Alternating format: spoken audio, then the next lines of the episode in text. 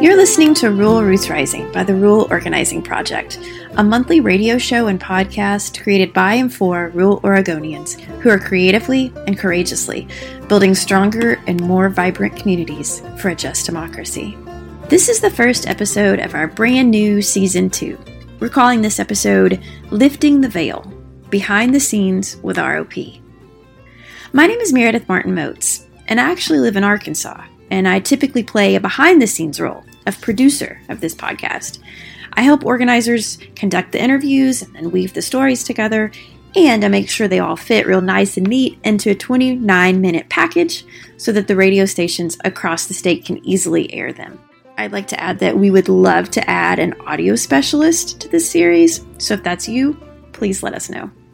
If you caught our season finale, Hindsight 2020, you know that we did a little bit of looking back and a little bit of looking forward.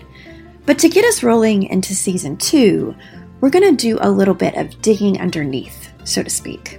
You know, lift the veil. How and why did we make the decisions we made? Why did we put so much energy into making sure that we're not just a podcast, but that we're also creating monthly media for rural stations? One of the main goals of this podcast isn't just to share stories about rural organizing, although, of course, that's important. But we're also here to be a resource for communities looking to create their own media and tell their own stories. So it's a way of learning by doing and making sure that we're learning in public, sharing out those skills, and helping build resources that people can then take and adapt. So, myself and the three main voices behind Rural Roots Rising. My name is Emma Renee Durning. Uh, this is Jess Campbell. And this is Hannah Harrods. Hopped on the phone to dig a little bit deeper into the multi layered strategy behind Rural Roots Rising and some of the things that we're weaving into the future.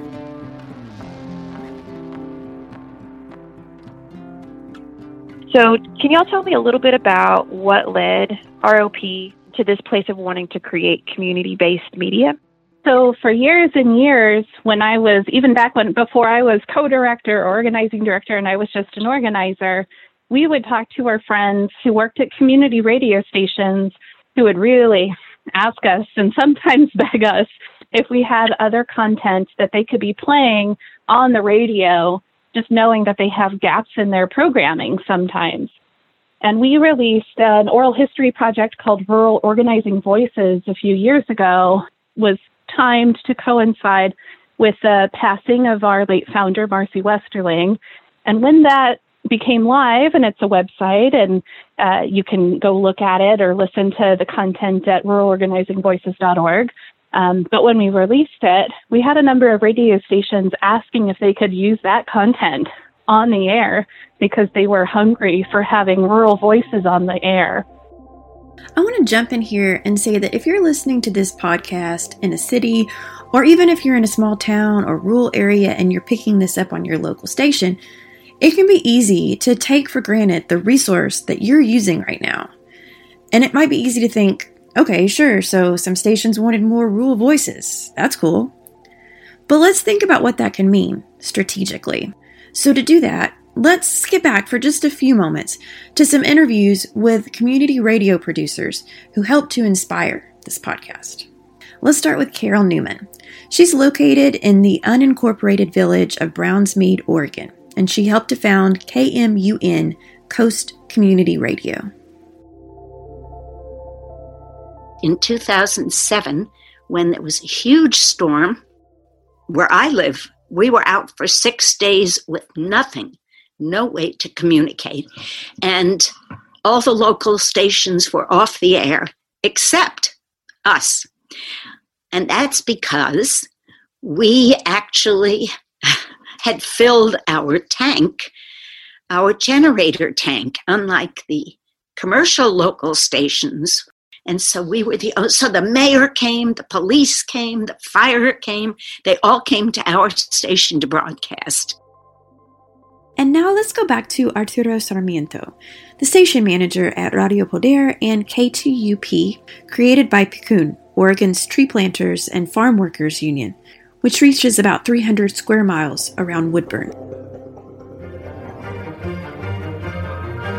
Bienvenidos a la hora de la voz del pueblo, programa de información sobre inmigración, política, educación. A lot of farm workers, a lot of campesinos from the rural areas, they wanted to be connected with their own places and they start listening their music in Radio Movimiento, Mexican music, but not the commercial Mexican music, you know, more traditional music, more local music from different places. Then we add programming in their own languages like Mixteco, like Purepecha. So they got information about immigration, about uh, health, about um, labor rights, about education, about many things. So let's pivot back to the staff conversation, where Jess walks us through how conversations about community produced media started popping up in member groups and gatherings. And so we even had a podcasting strategy session training, uh, you know, combination session. And folks were really fired up about it. And we kind of got the mandate from our network then and there that this felt like a really exciting opportunity that ROP should experiment more with.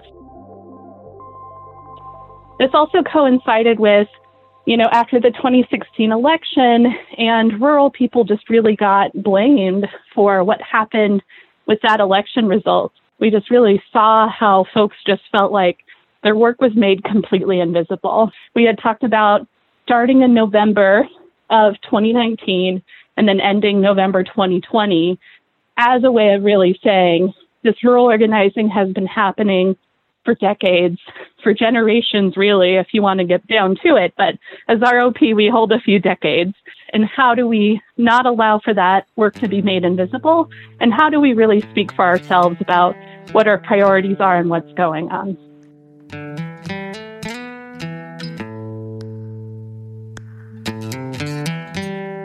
I want us to talk a little bit about the process of going from an idea to an actual first episode that was, you know, airing across rural stations. Can y'all talk to me a little bit about what that process was like?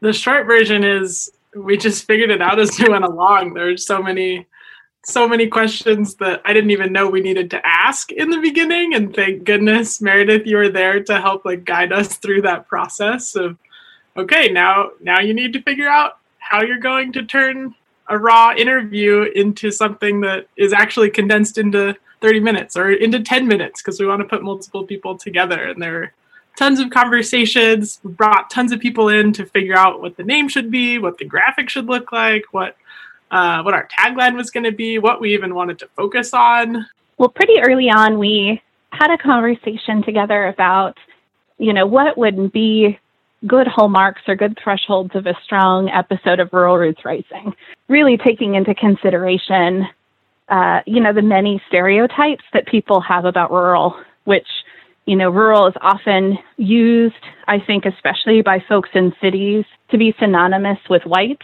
and uneducated or white and blue collar.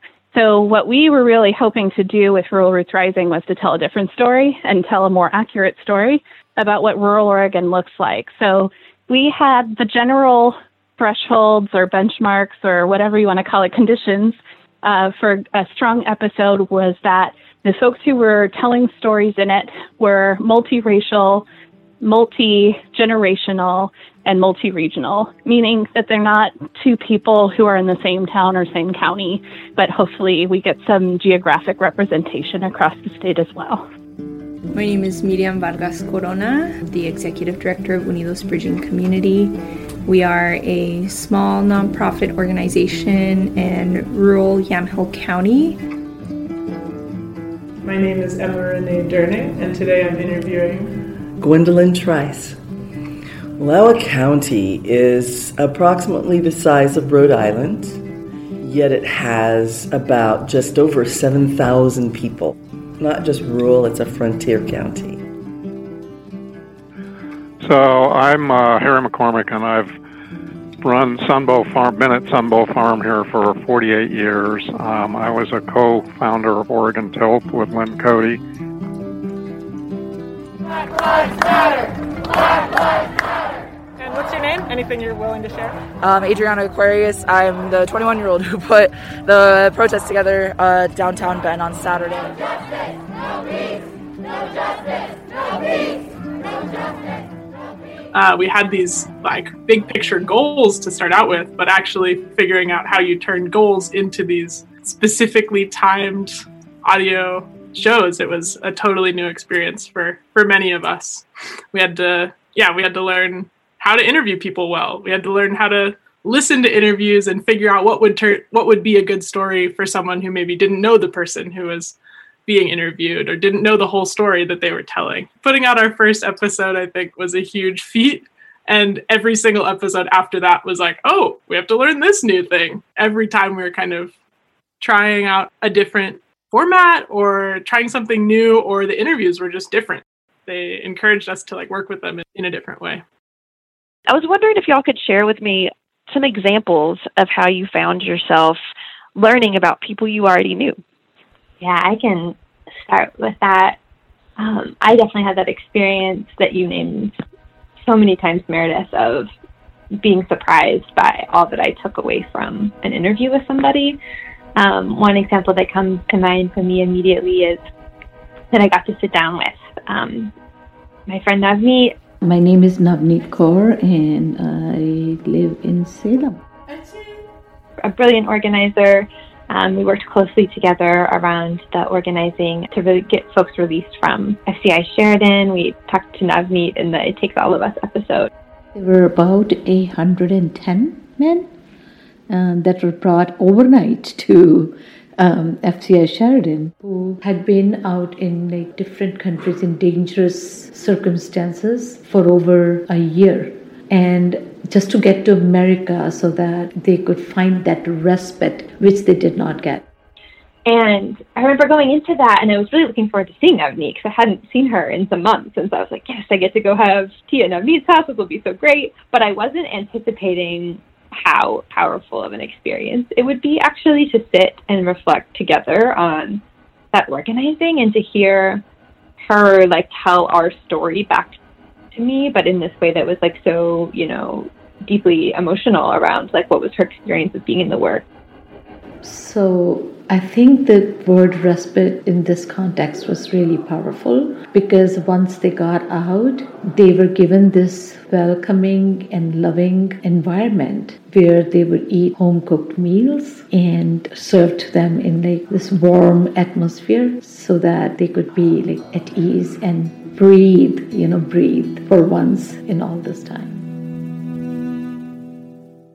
I think so often when we're in it, we're, you know, we're moving fast and there's so much going on and then it's done and we're on to the next thing. And so like having that time to just sit together and in that episode we definitely cried together. we laughed a lot. Her grandson was like running around. Hanji. And I hadn't gotten to meet him before, so it was just really special to have that time to sit and to kind of talk about like what did we take away from this organizing and how has it shifted and changed who we are as organizers and how we like move through the work in general. Seeing what happened at Sheridan, I think that it was not just the lawyers that did all that It was all of us together. And I think that the system works. It does work. I, and I've experienced that. But that it took so long for that system to get into action, that was really difficult. And, and, it worked, it seems like, in many ways because so many people, like, it wouldn't have worked. Oh, no, it would not have. They hadn't had access to pro bono lawyers and interpreters like yourself and other people who took action. And I think that it was the whole community that came together. I know of other places that have had pro bono lawyers. Let's take, for example, there was um, the city in, in California where there were over 700 such men detained, and nothing happened there because the whole community did not come together like we did here.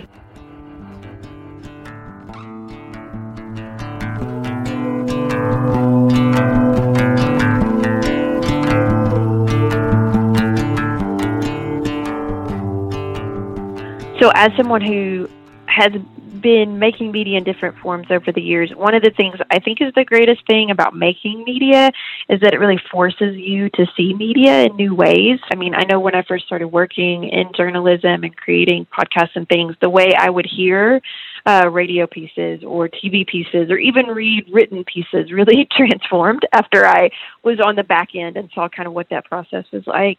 But I'm wondering if you can tell me a little bit about your own experiences in creating podcast and how it's changed or pushed the boundaries or enhanced or um, forced you to think in new ways about the ways that you consume media. I think a a big thing that's changed for me is understanding the the amount of time it really takes. I think listening to podcasts that I love over the years, I've always been like, oh yeah, they sat down and then like recorded that narration and then they put the interview on it and there we go. January of this year, we'd put out two or maybe three episodes and somebody came up to me and said, Hey, I really love your podcast. We're thinking about making one as well. How long does it take for you to make an episode? And i was like oh yeah i hadn't really thought about that. Let me and i tried to like calculate it in my head. Okay maybe maybe like 30 hours? And her face just dropped like oh god no i cannot do that. And i will say that we have like we were definitely making more complicated episodes than maybe necessary and we've definitely learned a lot on how to how to simplify them from there. But at the time 30 hours was probably an undercount of how, how much was going into this with all the different people so it was a moment for me of like, wow, we have a lot under our belt already, and I'm excited to to share it. So it's yeah, like you named Meredith, it's changed how I listen to podcasts and you know radio and I have a specific memory of driving out to the gorge with my partner, and we were listen, listening to Dolly Parton's um, America. And as we are driving, I kept like rewinding to like, wait, how did they do that transition? Or oh, I like the way they put that down. And he was like, oh my god, can we just listen to a podcast episode? so I think that like interest now in piecing it together and like, oh, how do you like weave a really rich story because it's not as simple as it seems, right? And like when you're just sitting down with a person and they're in front of you, it's so engaging to like hear their story and you can see their face and you can see their eyes and their all the hand motions that they're making. And when you don't have that, you're having to figure out in a different way. One of the things that's kind of been an undercurrent through this process and, you know, something we want to rise to the surface more as we're doing community media work, but is this connection between storytelling and organizing. And I know, Jess, you've said, I've heard you say several times, storytelling is what keeps people in movement. Um, but how has this podcast really helped you think about the connection between storytelling and organizing? So I think it's changed the way that I think about like how do you construct a meaningful story and how do you like how do we tell back our stories in a way that captures how powerful they actually are? You know the other thing is you know i grew up going to church almost every sunday three times a week at least. And so much of that experience of like the you know small town church is stories. And for me so much of my like adulthood has been sorting through the church stories and like keeping the ones that still are deeply meaningful and resonant and healing from the ones that weren't I think too, like there's such a deep history in so many of our rural cultures around storytelling.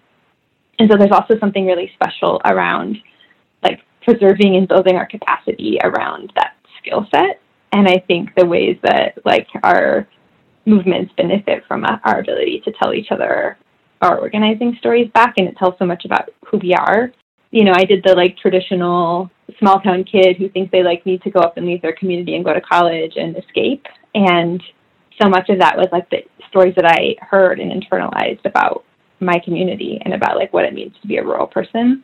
So much of being a part of the ROP network that's been so powerful and healing for me has been like hearing different stories told back to me about what it actually means to be a rural person and to have the ability to sort of reclaim that I just wanted to draw out that Hannah, I totally agree that like we've built our skills as organizers in terms of storytelling. Um, but I think every like many many interviews that we do, I also hear or hear that you have heard from the people that are being interviewed say like, oh wow, this really like changed the way that I think about the organizing I do. I actually did so much more, or we did so much more than I thought that we had, or I didn't remember until we started talking about it that we won this thing.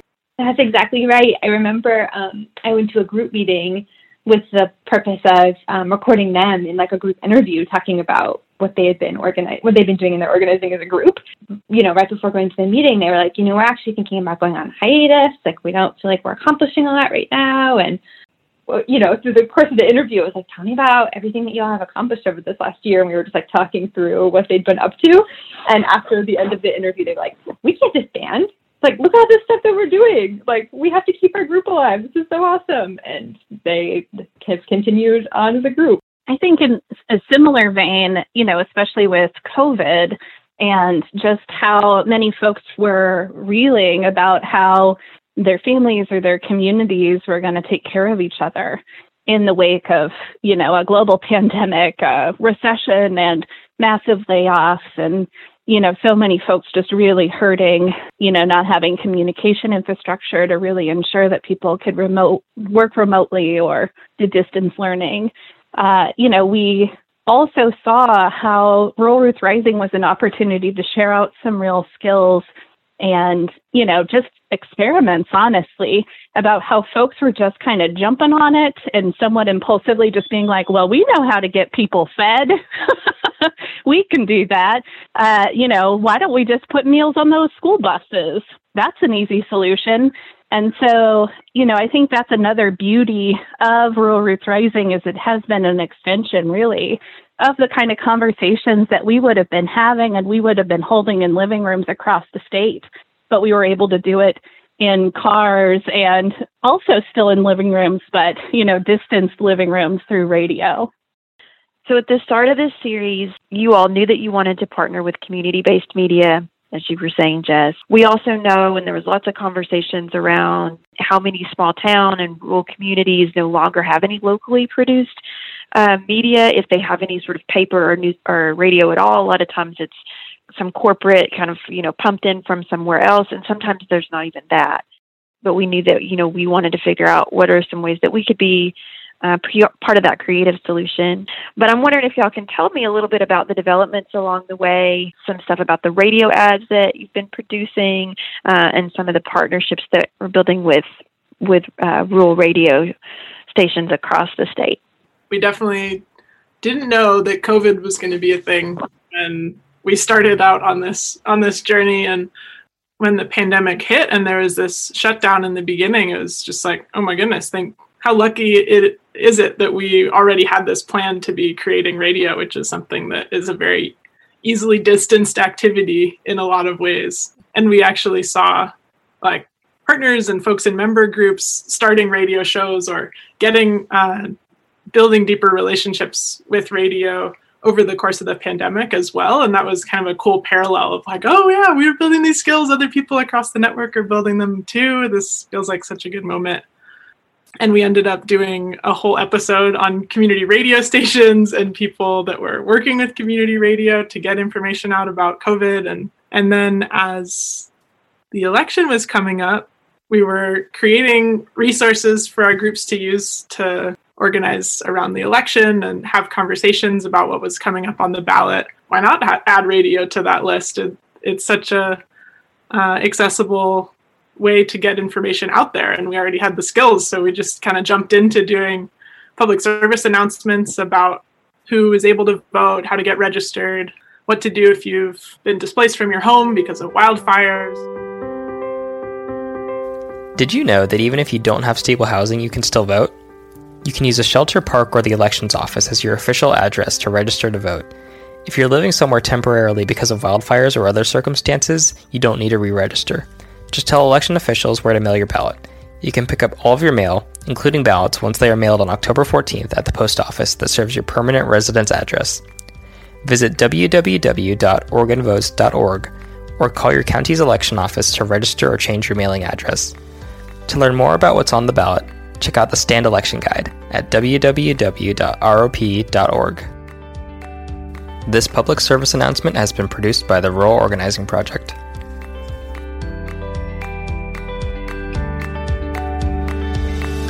public service announcements and the radio ads felt like a way to reach people when we weren't able to necessarily do them in person. Once the pandemic is over, we should totally keep doing public service announcements, keep doing radio ads. It felt like a really amazing way to to reach new people. My last question is I'm curious about where we're going to go from here. Can you tell listeners a little bit more about what they can expect from season 2? Yeah. So I mean, from the from the very beginning, we were wanting to expand the number of rural stories that were told by rural people and expand the number of rural Oregonians creating media and creating stories of their own. So, in season two, we're excited to be featuring podcasts and radio shows from across rural Oregon. If you have one or you have dreams to have one, we want to talk to you. We'd love to feature your work or help you create a show that we could then feature. We're really excited to kind of expand the number of creators that are shared on this platform that we've now created over podcasts and um, what are we at now 16 17 local radio stations across the state i thought it was 19 19 across 19 radio stations all over the state so, part of what we are really working on right now is we have hired on our very first organizational archivist. A few years ago, we switched to a model where we didn't have a single solitary centralized office. So now, you know, a few years later, we have a community building center in downtown Cottage Grove uh, and it's you know a 4,000 square foot building that folks use from for meetings and gatherings and now mutual aid work. And it's also going to be home of our archive. Part of what we are really excited to be building up right now is how do we realize and recognize whose shoulders we're standing on in doing this work right now and doing this work in a moment that for many feels like it's just kind of untenable and for many folks uh, you know, that I've talked to personally who felt like maybe organizing is futile, especially in those moments leading up to the election that just felt extremely dangerous and you could just feel the tension in communities. And being able to point to other moments that felt that way and look at how much things have progressed in our community since then because people didn't give up and people were willing to keep going just really, really matters. And it breaks isolation when we're able to do that. And if people are listening and they're like, I really have a great idea for a podcast, or I want to connect, I want to share, I want to take part, um, what's the best way to get in touch? I'd say reach out to us at info at ruralrootsrising.org, or you can go to Rural Organizing Project's website, rop.org, and find emails and contact info for, for any of us. You've been listening to Lifting the Veil Behind the Scenes with ROP, the first episode of season two of Rural Roots Rising. This monthly radio show and podcast is created by and for rural Oregonians and rural Arkansans who are creatively and courageously building stronger and more vibrant communities for a just democracy. Do you want to get involved in this work of building community media? Do you have an idea for a show of your own? Or you want an excuse to interview an organizer in your life? Maybe you're interested in partnering with local stations in your area or starting one of your own. Email us at info at ruralrootsrising.org. We featured music from The Road Sodas, John Watts, and Junior 85. Rural Roots Rising is created by the Rural Organizing Project, a network of over 65 autonomous member groups who are committed to advancing human dignity and democracy across rural Oregon. To learn more about the Rural Organizing Project, go to rop.org. If you like what you heard today, you can find more episodes at ruralrootsrising.org. And don't forget, you can follow the Rural Organizing Project on Facebook, Instagram, Twitter, or subscribe to Rural Roots Rising wherever you get your podcast. Thanks so much for listening.